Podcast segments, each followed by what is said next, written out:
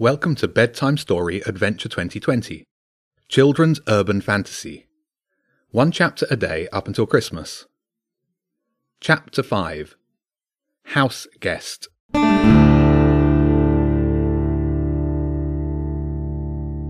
It wasn't until he reached the bottom of his road that James realized he had no idea what to do with the dog.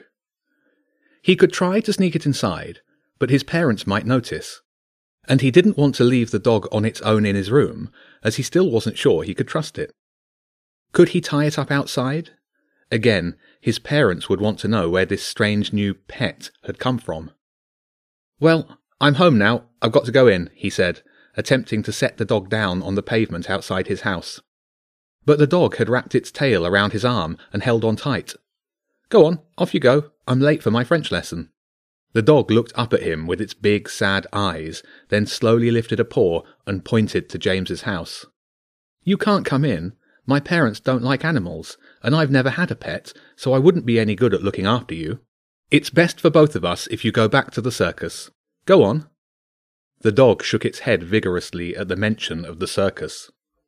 James sighed, then saw the bike shed and had an idea. OK, you can stay, but you have to stay in the special dog house for now.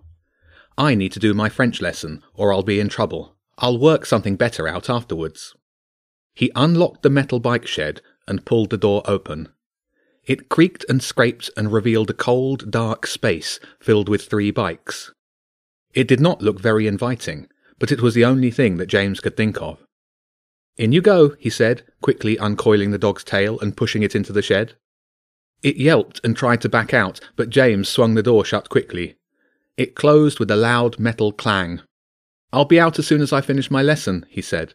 Then we'll work out what to do with you. Five minutes and multiple apologies for lateness later, James was in the front room being lectured on how to ask for directions to a village market by his French tutor, Monsieur Cheeseman. Monsieur Cheeseman had a habit of spending a lot of time talking through how school syllabuses had changed over the years. James was undecided on whether this made the already boring French lessons more or less boring. It was a close run thing. Vous, tu, vous, or tu, you ask. In the past, you'd have to use vous for this, but now you only have to. There was a banging noise from outside, and the tutor paused. James had half zoned out. Vous and tu sounded like voodoo, and voodoo dolls might. The banging sounded again, yanking James out of his voodoo daydream. What is that banging? Monsieur Cheeseman said. It's right outside the window. Right outside the window? James was fully awake. The bike shed was right outside the window. That little dog must be ramming the walls. The door opened, and James's dad stuck his head into the room. Is that banging noise coming from in here? he asked. Yes, James said.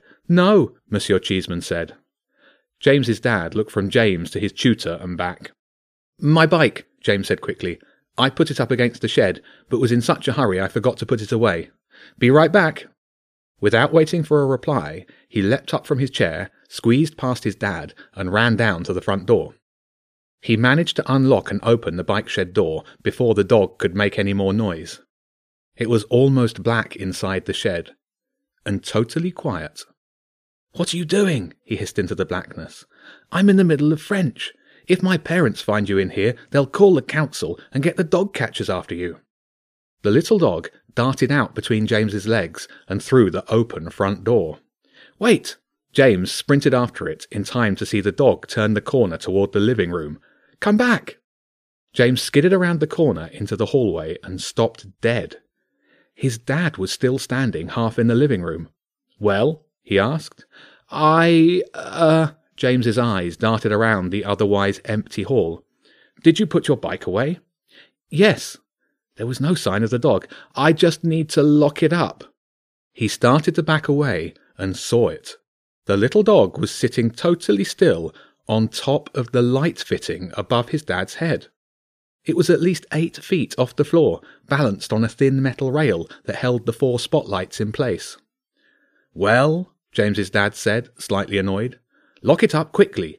There's still half an hour of French left, and I don't want you to leave Monsieur Cheeseman waiting. Right. James backed away, eyes glued to the dog near the ceiling. When he reached the end of the hall, he ran outside, locked the shed, and ran back inside, slamming the front door behind him. His dad was still waiting in the hallway, but the dog had gone. Where'd he go? James said, astonished. He's in the front room waiting for you, his dad said. Would you please go and finish your lesson? Hang on. What's this? James's heart quickened. What happened to your hand? My hand? James held both his hands up and saw the whip welt. Oh, that. It's nothing. Just caught the back of my hand on a Bunsen burner in science. I went to the office and they said not to worry about it. Just leave it out in the air. And you know what they're like. They'll bandage anything and send a message home if there's any kind of real injury. James put his hand in his pocket, ignoring the pain as the fabric touched the wound.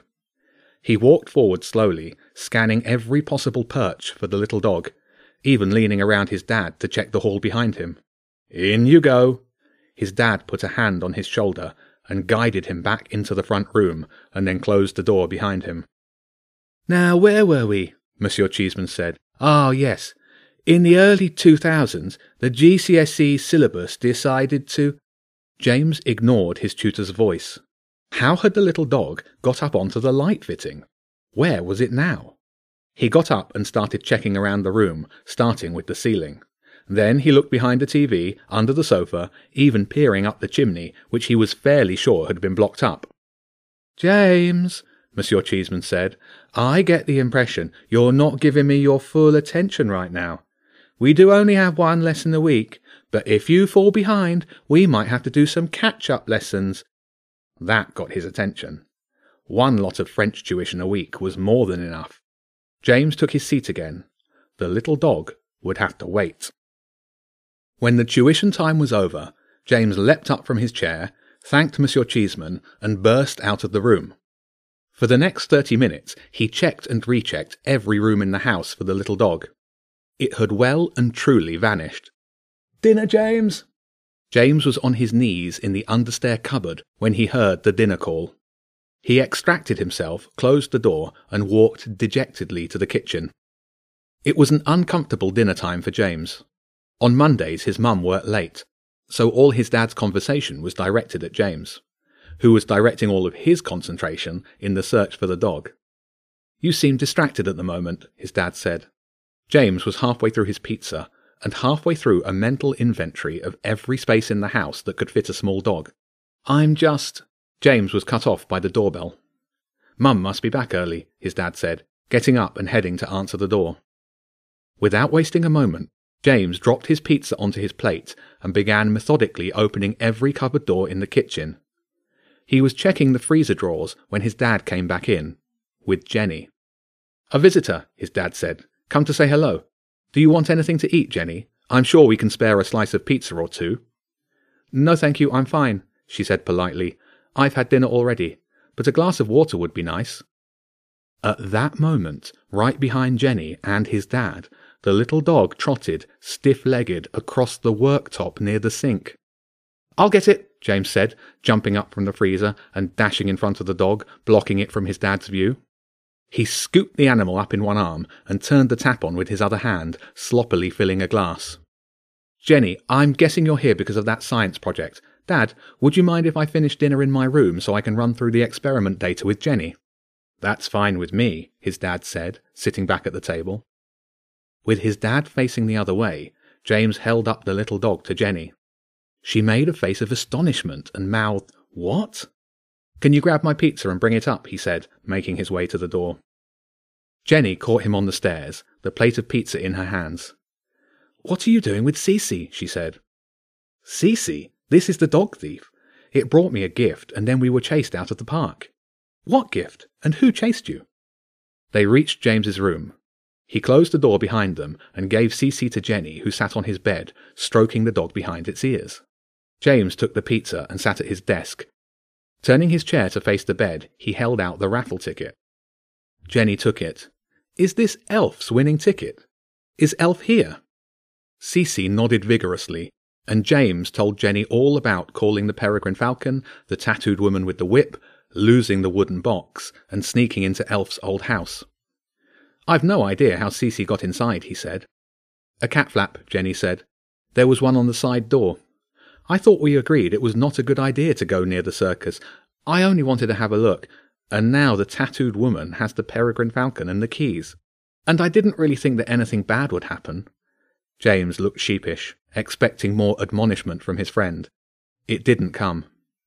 It's worse, she said. I met with the Empress, and guess who crashed the party? The tattooed woman, James said. What happened? Same as you. Whip, net, and now the Empress thinks I betrayed her. Only difference is, she didn't get this. She held out her wristband. James held up his too. I've still got mine, and the feather. I put it in my hat to call the peregrine falcon. Something else weird happened, Jenny said. There was a man in a suit at school. He was talking to Mr. Black when I left. He recognized the wristband, I'm sure of it. And then, I think it was him on the bridge later. He turned up just in time. A man in a suit, James asked. Tell me exactly what happened. Did you feed Cece? Jenny said, at dinner time. Feed it, he said. I only just found it when you came in. Feed her? Can I have a bit of pizza? James held out the plate. Jenny took a piece and held it near Cece's nose. The dog sniffed it, then took a bite. While Jenny talked and Cece ate, James made some notes on his netbook. When she'd finished, he had a whole load of questions. As much as he wanted to know who the tattooed woman was and why Elf was back in town, he started with something that had been bugging him for hours. The Empress said that the dogs were exotic, he said, and that we should be able to tell what they are. He turned to the dog. Come on, Cece. If you're not actually a dog, what are you?